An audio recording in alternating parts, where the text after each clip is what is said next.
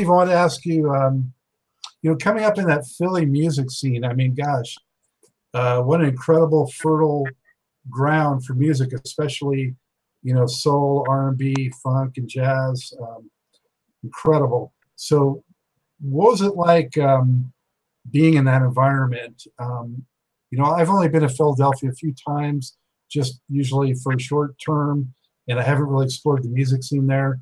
Tell Mm-hmm. us, tell me, tell the viewers what Philly is all about, especially from back in the 70s. Well, one thing Philadelphia is known for is great bass players. I got to tell you, man, from uh, um, you know Stanley Clarke to uh, Charles Fambrough to you know uh, Alphonso Johnson. There's just uh, so many great bass players out of out, out of Philly, and it was um, Philadelphia International Records. Um, you know, created that sound of Philadelphia um, that really uh, uh, touched the world. You know, uh, Kenny Gamble and Leon Huff. Um, and, and I was I was fortunate. Actually, right after Breakwater, we did we finished our first album. We came home to uh, you know wait for the record to be released. I was uh, I, I was approached by uh, this great drummer Pete Rudd and uh, Herb Smith, and, they asked me would I would I go out on, on on the road to do a few gigs with Dexter Wansel, who's a producer and artist from Philly National.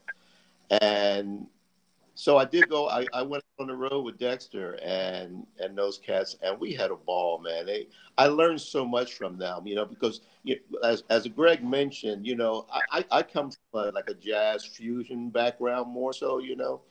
Um, and I, you know, I try to play as many, try to play as many notes as I can, you know. I was up and down the, the, the, neck was, you know, where I was. But when I went out on the road with with, uh, with uh, Pete and and Herb and started working with Dexter Wansel, Dexter, they really taught me how to pocket, where the pocket is. Pete Rudd is just like the most.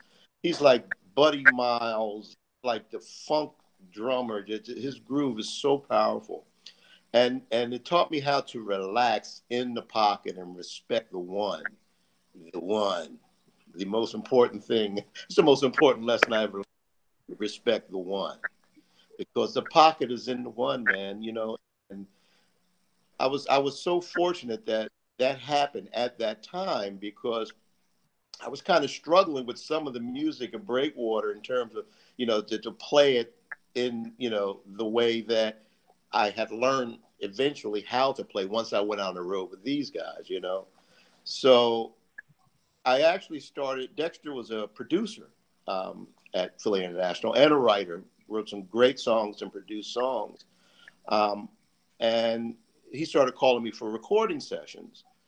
And um, you know, working with Dexter, man, we recorded like um, actually, well, on his album, he, we wrote a song together on on Dexter's album, which was actually kind of a fusion rhythm and blues song. But um, but then uh, played on uh, uh, the uh, Jones Girls, "Nights Over Egypt." You know that song? I know the Yeah. group. I can't think of the song. Yeah, yep. So you know, I played played on that one. I played, you know, did sessions with Patti LaBelle, with Phyllis Hyman, with the Stylistics, and all, all of these different groups with Teddy. Um, you know, we just I just started recording. Then I eventually, after Breakwater, we kind of split. I don't know if I'm moving too fast, but I actually started. I became a studio musician at Philly International, and that's what I. That's how I made my living for a while until I went out on the road with Lou Rawls.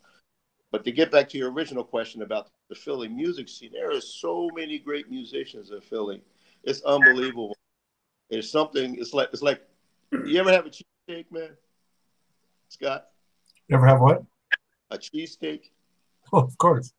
Okay, well, you know, there, there- there's a groove like a cheesesteak in Philadelphia. You can only get it in Philly, man. You know, and uh, there, there- there's just some great cats here, man. And growing up, when when when when when we were coming up, when I first joined Breakwater, that was during the band era. Every neighborhood in Philadelphia had a band. or at, at least one band. And that neighborhood actually supported the band. The band, the band would rehearse, and they, the folks from the neighborhood be hanging around outside, listening to the band, and come out and support the band. And so that was a it was a great learning experience for so many musicians because cats would just practice to practice. It wasn't about we're practicing because we have a gig. It was about we're practicing because we love this music. We're going to play eight hours today and practice until we get this group right or until we get these vocals right. And we're just going to keep at it and keep at it. And, you know, it really created an, a, an, an atmosphere and a, uh, um, a, a school for, for musicians to really hone and learn their craft here in Philly. And I'm so glad that I'm part of that and still am a part of it. It's, it's, a, it's a great place for music. Philadelphia, unfortunately, does eat its young. so, I mean, you stay in Philadelphia too long, you could kind of be sucked into the uh, peripheral of things, you know. Uh, but there, the, the the few who get out to to to showcase are just that, but a few of many, because there are a lot of unsung musicians in Philadelphia that are just absolutely phenomenal. There was a guitar player um, who he passed a couple weeks ago, and he used to play uh, in a band with, that Greg and I uh, were in. His name was Jeff Lee Johnson. You, do you, you ever oh, hear yeah, yeah, Jeff Lee, yeah. Yeah. He's I a mean, tremendous you know, talent. Tremendous, and that's I'm, that that level of musicianship is something that you would find on Cats in Philly that nobody else is, nobody really knows. But there are musicians like that who are just, you know, so unique and so phenomenal. Um, some make it and some don't. But to in this in this environment, it's a great, great, great learning experience. Uh, so I, I want to uh, get back to um, the breakwater itself. Um, so the group was formed in the early 70s, but you didn't get the Arista deal until uh, 78 is when that came out. Um, what what took place that got the band a record deal? You know, how did that come to be? Well, I think I can shed a little light on that. Um, we we started making a demo tape with a couple of our early songs. Um, the uh, and there was a was a friend of ours from um, from Germantown, uh, Mark. Help me here, Steve. Burnett, What's that? Mark, Mark Burnett, right? And he was um, everybody. Everybody, you know, I was a little older, but uh, most of the guys were right around, you know, out of high school, kind of college age. Mark was a great, great friend of the band, and just had a great kind of personality that would like, you know, make a great salesman. So, so he he went to he went to he went to college on the West Coast, and um, and he kept bugging me. He said, "Greg, send me some send me some cassettes, right? Which cassette era, right? Uh, of what we were doing."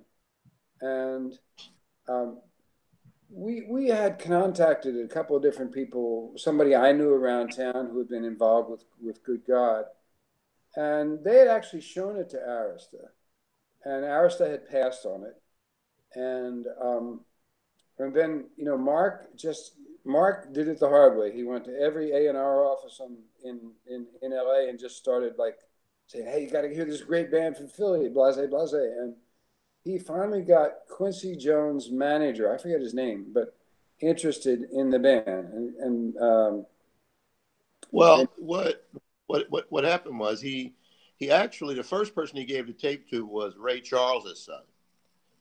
I didn't know. And Ray Yep, and Ray Charles gave the the our, our, our demo to Billy Eckstine's son, Ed Okay. Eckstine. Mhm. And Right. Ed Eckstine was Quincy's um, he he, he um, was ran Quincy's um, production company. Okay. Qwest is that what it's called? Yeah, yeah. So that's how Quincy got got to us through um, Ray Charles' son, through Ed Eckstine, and then Quincy, and then Quincy um, was really interested in the band. He get, we had sent the um, the the brothers Johnson. They came to town, and we were ready to move. We were all ready to move to California. Um, I was excited about that. I think we were all excited about that. But once it got out in the industry that Quincy was interested in the band, that's when we started getting all of these offers from other companies who actually had some of them had actually passed before, like Arista, like Greg said. Right. Uh, and we kind of did, uh, you know, and, and also, so that was Clive Davis. Clive Davis signed us. So we wound up going with Arista, signing with Clive Davis. Um, did, actually, one of the issues, to be honest, was for some guys, for me, I didn't care. Steve didn't care. We would have been happy to go to the West Coast, but there's some guys with families and responsibilities.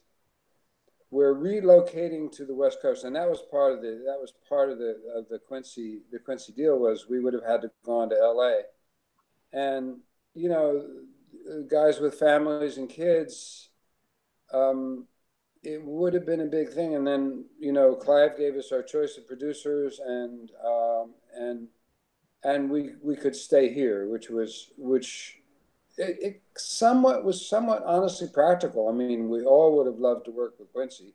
I knew Quincy's work from, like I said, back in the, you know, when he was writing big band charts for Basie and, uh, you know, and Ray Charles. And I had all the respect for him in the world. It just sounded exciting. As a matter of fact, Quincy made a, a group call to the band at one point at our rehearsal place.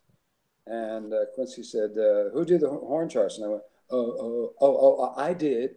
Right. And Quincy goes, Nice. And I went, Wow, Quincy Jones like my horn charts. Ooh, too cool. by, the, by the way, I just want to throw one thing into the, uh, when you're talking about bands and Philly bands, is they were uh, before I forget, they they were there was a bunch of Philly bands, you know, when we were we were coming up, um, and they used to have battles of the bands all the time in Philly. Yeah, and it was like a big deal. I mean, like people would come out, you know, three four bands, and uh, some of those other bands, uh, uh Sundown was one, um, uh, and some musicians in that was like the um, um Oh, um, the Eubanks. Robin Eubanks was in that, the brother of, uh, of you know, Jay Leno's guitar. Yeah, Kevin was in. Kevin was also in Sundown. Was he? Was he in Sundown too? And yep. uh, who else was in? It was. I mean, there was Billy like, Johnson. Billy Johnson went, went on to play with. Right. A great. It was a great band, and we used. To, I mean, those battles of the bands were a thing. So the thing is that about Breakwater that one of the reasons I think that people have so much affection for Breakwater, and I see this all the time when we go to a gig now, is that is that of all those local bands, Breakwater was the one that's kind of still around. That we we stuck it through. We we wrote our own music. We got the deals. We you know got the deal. We did through a couple of albums. There was a, there's a certain amount of you know, those are my guys. You know, those are my boys. I love those guys, right? Because we came from Germantown High School, and, and there were people who knew us. Well, not me, but who knew the band in Germantown High School, and it's it really has a nice. Uh, there's a nice, really nice community connection because there's a direct line from that band in high school to the band that's still that's still playing now, and I don't think you know. I mean, as good as the stuff that came out of Philly Sound, you know, out of Philly International was, it wasn't. It didn't have that neighborhood band thing to it that that people really loved about us. I when we um, when we first got back together, we did a our very first gig was in Vernon Park, which is in Germantown, which is like from where you know, like right across the street from the old Germantown High School, and we came back, you know, we played our set, sounded good, everybody went great. And I'm walking out of the park and a guy start says, this guy says, man, when you guys broke up, we were really mad at you. And I went, damn, that's really interesting. It's like they felt as a neighborhood personally invested in Breakwater. And, and that's a very cool thing. We, I, I love that. That's great. So I just wanted to toss that in. This is like so. Neighbor Breakwater was a neighborhood band, and still has uh, a bunch of the original people from Germantown High School, and uh, it's just something cool about that. That is very cool. You know, um, I definitely want to get deeper into these two records that you guys did do. Uh, the fans are definitely going to want to uh, uh, talk more about these. So, the first record in 1978 is called Breakwater. Um, had a few singles off it. How did you feel about how that record turned out versus what you had envisioned for it?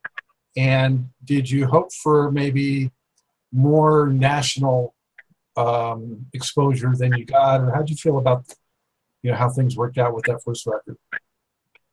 Um, let's go with um, we just heard from Greg. Let's go with Steve first. Uh, yeah, um, overall we were, excited. You know, you know, hey, we it was our first album, and we got a chance to record it, and um, it opened up a bunch of doors, kind of changed our lives. Um, you know, in terms of uh, you know our popularity. Um, I think we might have been a little discouraged that the the sound of the band live didn't. It was it was uh, how can I say? And, and it, I mean, and this happens in studios, you know, particularly when you work with producers and they start producing. Um, the sound of the band live, I think, didn't was not fully captured, but what was captured was great. Um, it's good music. It's good music. Hey, Greg wrote this song called uh, "You Know I Love You." It's a ballad. It's still one of my favorite songs. you know, I, I, I love that song. Um, I think it was one of the one of the best songs on that album. Um, Work it out, do it till the floor gets hot on that album. What a great songs. There was a couple songs that um, Clive Davis had, had suggested that we record from other writers, um, and you know, so we did. We never played those songs live, but we recorded them. Um, well, no, no limit was one of the suggestions, right? Oh yeah, that's true. That's true. Yeah, no limit. That's that, that. that was a yeah. Clive, Clive Davis. There's, there's, a, there's another one we have never played live. right, right. That's not what here for. It's called yeah. But yeah, that, it was it was it was great, man. You know, you hear your music on the on the uh, on on the radio. Uh, I remember the first time I heard um, heard heard, heard uh, Breakwater on the radio. I was actually in Pittsburgh. I was I was doing a gig with uh, with Dexter, and the record came out, and I was I was uh, like in, in a hotel room, like in a party after the gig, and somebody had the radio on, and they played uh, "Work It Out," and I was like, "That's Breakwater," you know. So I mean, that, that that's exciting. Um, you know, when you your first record. A quick footnote on a quick note, a footnote on uh, "Work It Out." Uh, we went to um, we went to England in um, UK in January of 2017, and uh, "Work It Out" was one of the songs that we were required to play. Yeah, uh, there. You know, people love that song over there. It was just like you know, it's which was wild after 35 years. I mean, like. Yeah. They had they had had a hit on that song after the band broke up in, in, in the UK in about 86 or 87.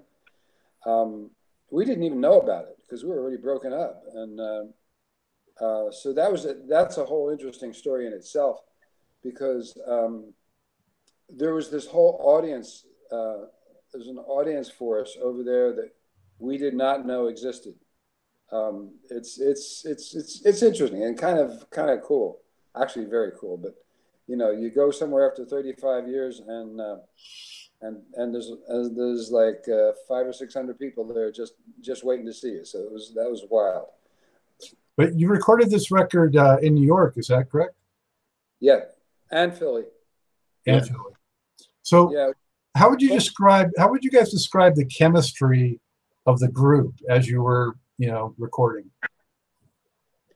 Well, it, it was a new process for us, um, and not what we were used to and I think a lot slower than we thought it would be.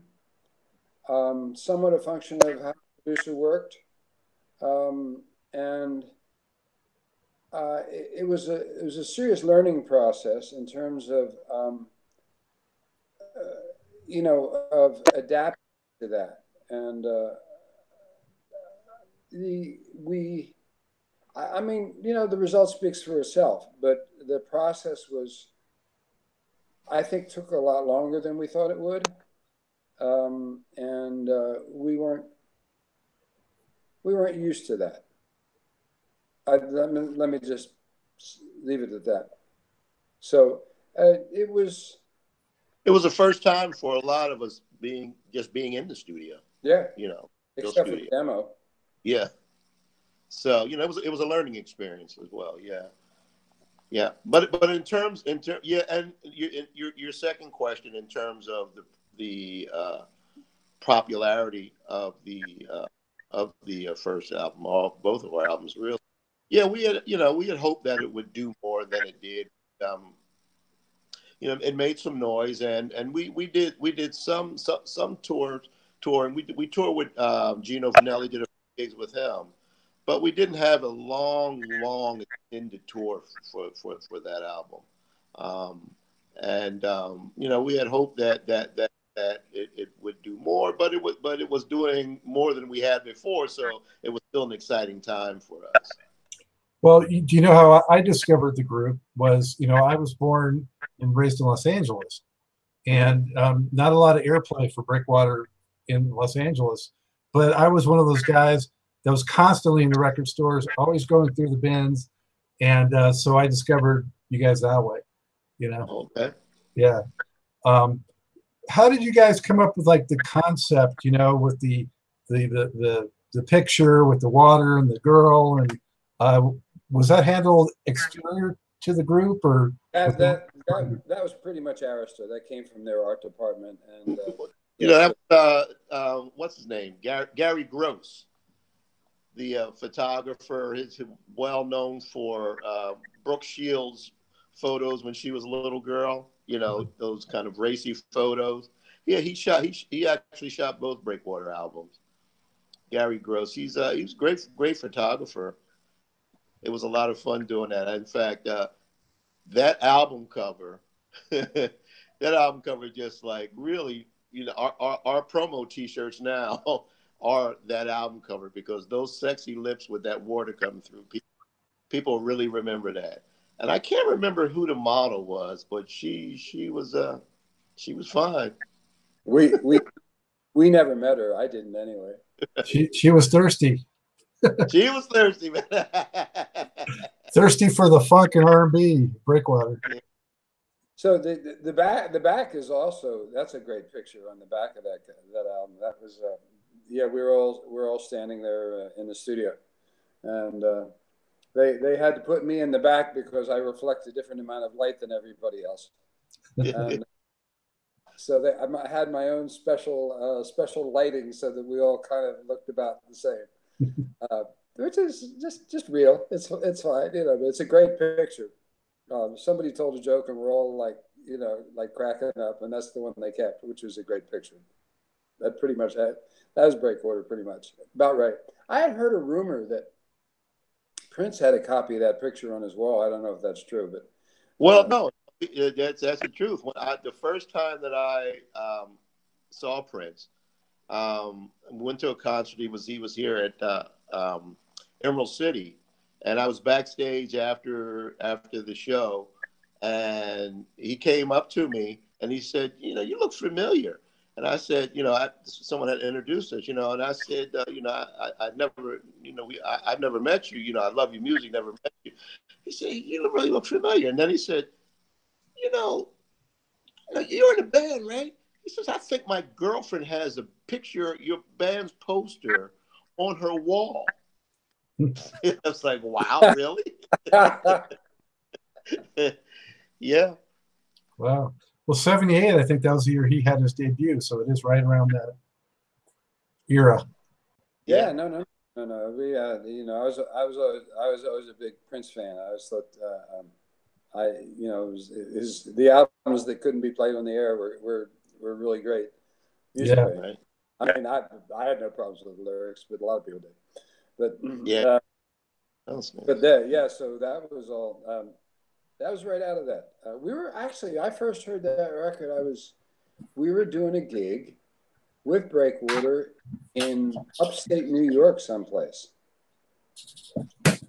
Where was that, Steve? Oh, was that Bar- Bar- Barnard? Co- Where was Barnard? it? Martin, what's the what's the what's the school that Steely Dan that that Oh, Donald right, right, right, right, right. Um, Bayard? But never going back to Annandale.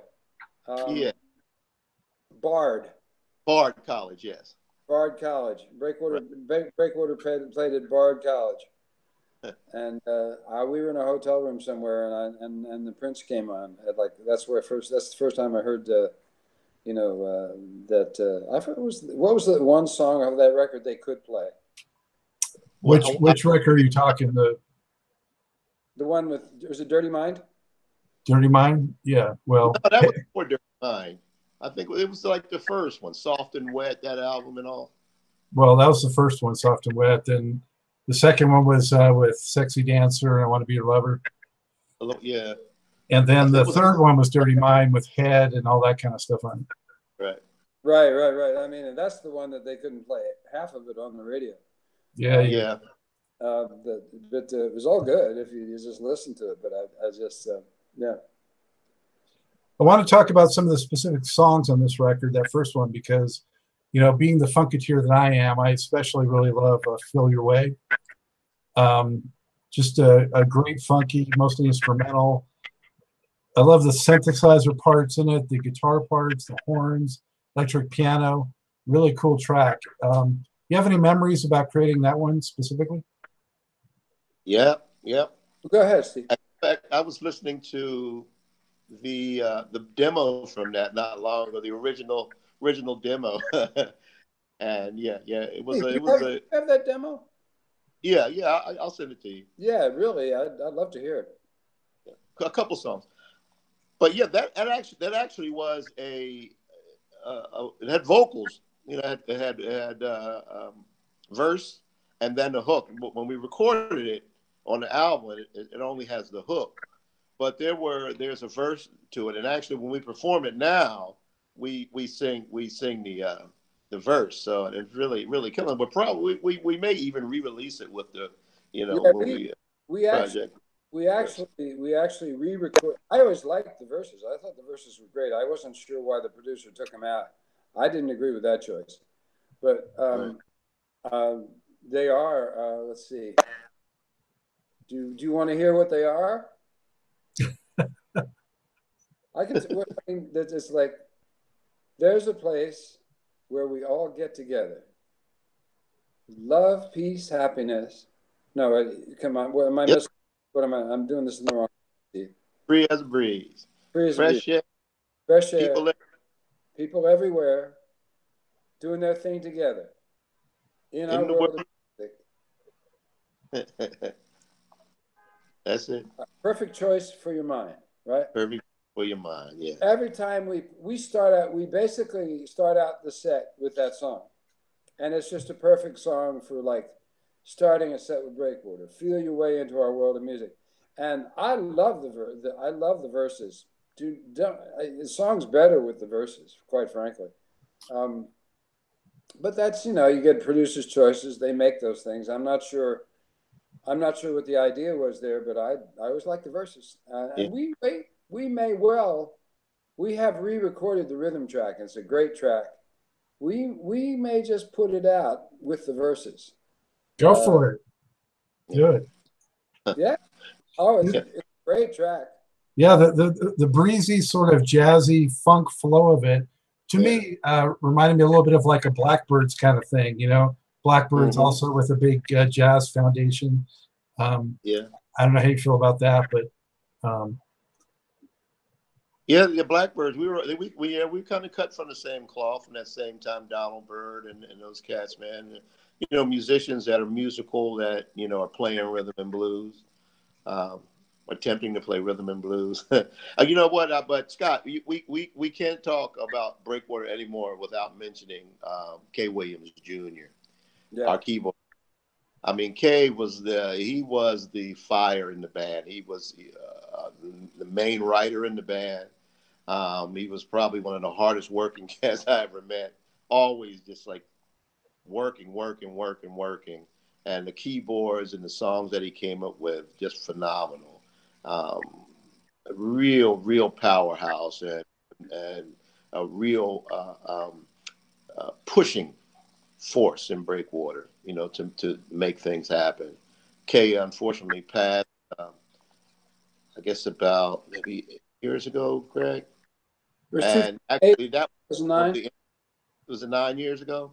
Yeah, basically. all uh, got together at, at Kae's funeral after the band being separated, broken up for like 30 years. Cats, everybody's doing different stuff. We got together at Kae's funeral and said, you know, let's get together for like a, you know, a cookout or something.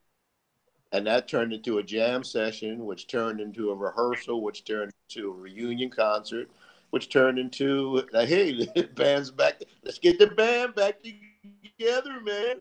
Hey, Blues Brothers, you know, the band. So, yeah, but you know, so God I, bless Kae. Side on that, we, that, on that, let's get together and jam. It was like we were in Jimmy uh, Jimmy Jones' basement in, um, um, and Steve and Steve and Jimmy Jones started to play, and I went, "Oh, this is going to work." it was like, "Oh, it's still there, ain't no question, it's still there." And that was uh, what year? Was that? What year was that? That's 2009. Yeah. How how long had it been since you had played together? Well, we looked about what late 81, early 82, something like that. Late 81, so, yep. Yeah. That's you do the math. Um, 29 years. Wow. Yeah. Yeah, something like that. Now let me let me let me give you one. You asked about Feel Your Way, and I rem, you know, like we had kind of made the commitment to be an original band. We're going to do this. We're just we're going to do it. You know, we still plan all our gigs. We're playing our cabarets. We're playing our clubs. And the thing is, one of the things when you become an original, when you're a cover, when you're a cover band, you're sort of like piggybacking on the identity of the music that you're playing. So people know you as a great band, but they the songs they know are really songs that are on the radio or in the case of Breakwater, sometimes not. But um, but so when you're starting to do this, you make the commitment to it is what songs are going to express breakwater identity? And you kind of it's kind of you know it when you feel it. You know it when you hear it. And i remember we were we were in the rehearsal down on the, in the in the basement on north 18th street. And uh, kae brought feel your way in. And i went oh yeah this is this is a breakwater song you know it's just like that feels like us right? That feels like what we what our identity is is, right? It just felt right, and said, okay, step one, good good song. Let's this is this is us. We're we got this, right? We're gonna do this. So, um, yeah, yeah, it was it was one of the songs on the original demo too.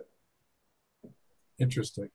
Also on that record, um, "Free Yourself," the last track, I felt like a uh, Sly Stone kind of Graham Central Station kind of vibe on that, really slower and funky.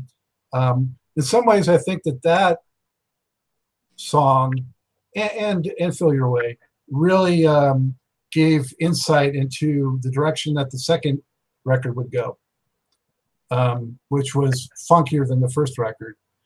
Do you, how, how, do you guys feel about that assessment? Well, uh, Free Yourself is, is, who wrote that, Steve? Kae. Kae wrote that. Okay. Yeah. Um, it's it's uh, we don't play that now. It's it just hasn't been one of the ones you know, sort of like you find out what songs you're going to play by what songs you play, right? You know, nowadays, right? It hasn't been one of the ones that has really stuck with us. Um, feel your way, absolutely, totally. Um, we still play unnecessary business.